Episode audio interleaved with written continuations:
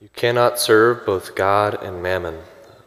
I think there's a temptation to imagine sort of a, a spiritual seesaw, right, or teeter totter.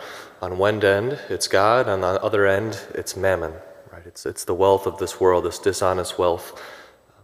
But in reality, it's, it's not that, right? The same is true for, you know, the devil versus God, right? They're inching each other out. When in reality, uh, there's no seesaw at all. Um, it is just God, right? Key word there for us is to serve, right?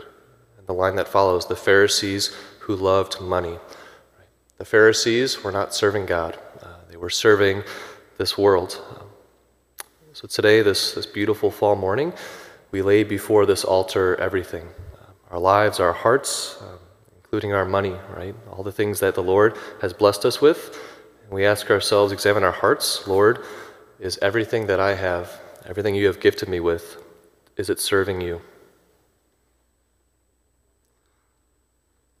Please stand for our prayer to the Father. We pray for the